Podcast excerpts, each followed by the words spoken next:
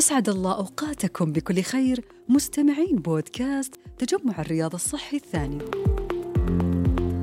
من أكثر الأشياء اللي تقلق المريض في مراحله الأخيرة إنه كيف يقدر يتكيف مع المرض وآلامه ويكمل ما تبقى من حياته بسلام. وفي هالفترة الحرجة تحديدا من حياته يكون بأمس الحاجة الأحد يكون جنبه ويدعمه نفسيا ومعنويا وروحيا ويضيء له مصباح الأمل. لا تقلق لست وحدك. فريق مسار الرعاية التلطيفية موجود لأجلك ولتقديم الدعم لك ولأسرتك. معنا في هذه الحلقة الاستشاري الدكتور سامي الشمري قائد مسار الرعاية التلطيفية. رح نتكلم معه عن مسار الرعاية التلطيفية ودوره في مساعدة أفراد المجتمع ممن يعانون من أمراض مزمنة للتخفيف من آلامهم ودعم أسرهم. أهلا بك معنا دكتور. أهلا وسهلا. حياكم الله. عطنا في البداية دكتور نبذة عن الرعاية التلطيفية. وش المقصود فيها؟ الرعاية التلطيفية هو أسلوب علاجي لتحسين نوعية الحياة للمرضى وأسرهم الذين يواجهون مشاكل متعلقة بأمراض مزمنة من خلال تخفيف المعاناة عن طريق الاكتشاف والتقييم المبكر للألم والأعراض الأخرى وكذلك معالجة الحالة النفسية والاجتماعية والروحية أو الدينية. وبلغة سهلة يفهمها الجميع. هو محاولة منا لرفع معاناة المرضى أيا كان نوعها وعلاج أعراض المرض والاهتمام بكافة محيط المريض ورفع جودة ونوعية الحياة له ولأهله وشعارنا دائما لا للمعاناة لا للألم بكل أشكاله. السيطرة على الألم دكتور هو يمكن نقول أكبر هدف من هذا المسار أو أكبر هدف في المسار؟ صحيح. هدفنا هو نزع الألم عن أجساد مرضانا سواء كان الألم جسدي روحي عاطفي أو نفسي أو اجتماعي لا للمعاناة. هل في خدمات ثانية تقدمونها دكتور؟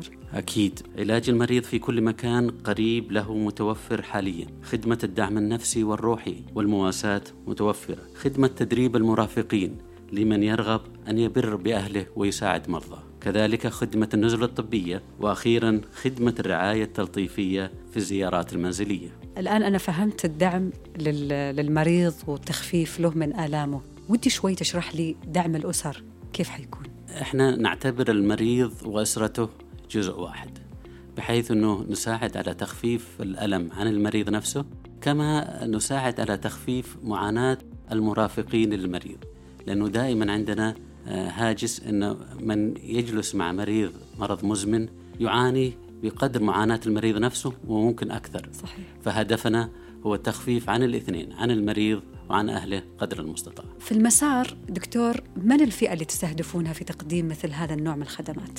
سؤال جدا مهم ودائما نسأل عنه كما تعلمين أن الرعاية التلطيفية تقدم لأي شخص يعاني من مرض مزمن وكما هي خدمتنا تخدم للجميع سواء كان في عمر الزهور في عمر الأطفال رجال نساء أو, أو شيوخ كبار في السن أمثلة على هذه الأمراض المزمنة مثل أمراض السرطان، أمراض القلب المزمنة، أمراض الرئة المستعصية، وبعض أمراض الفشل الكلوي، مشاكل الكبد، الزهايمر، وأمراض أخرى كثيرة.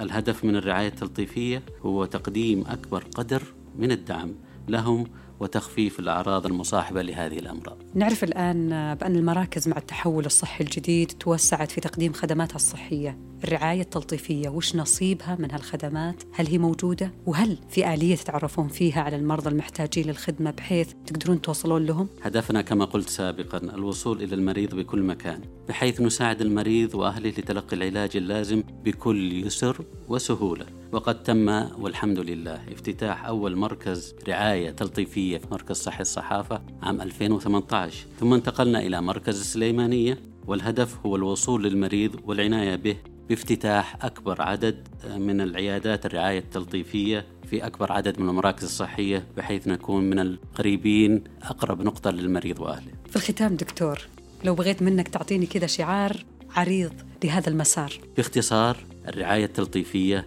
هي الإنسانية بكل صورها. الاستشاري الدكتور سامي الشمري قائد مسار رعاية تلطيفية شكرا جزيلا لك.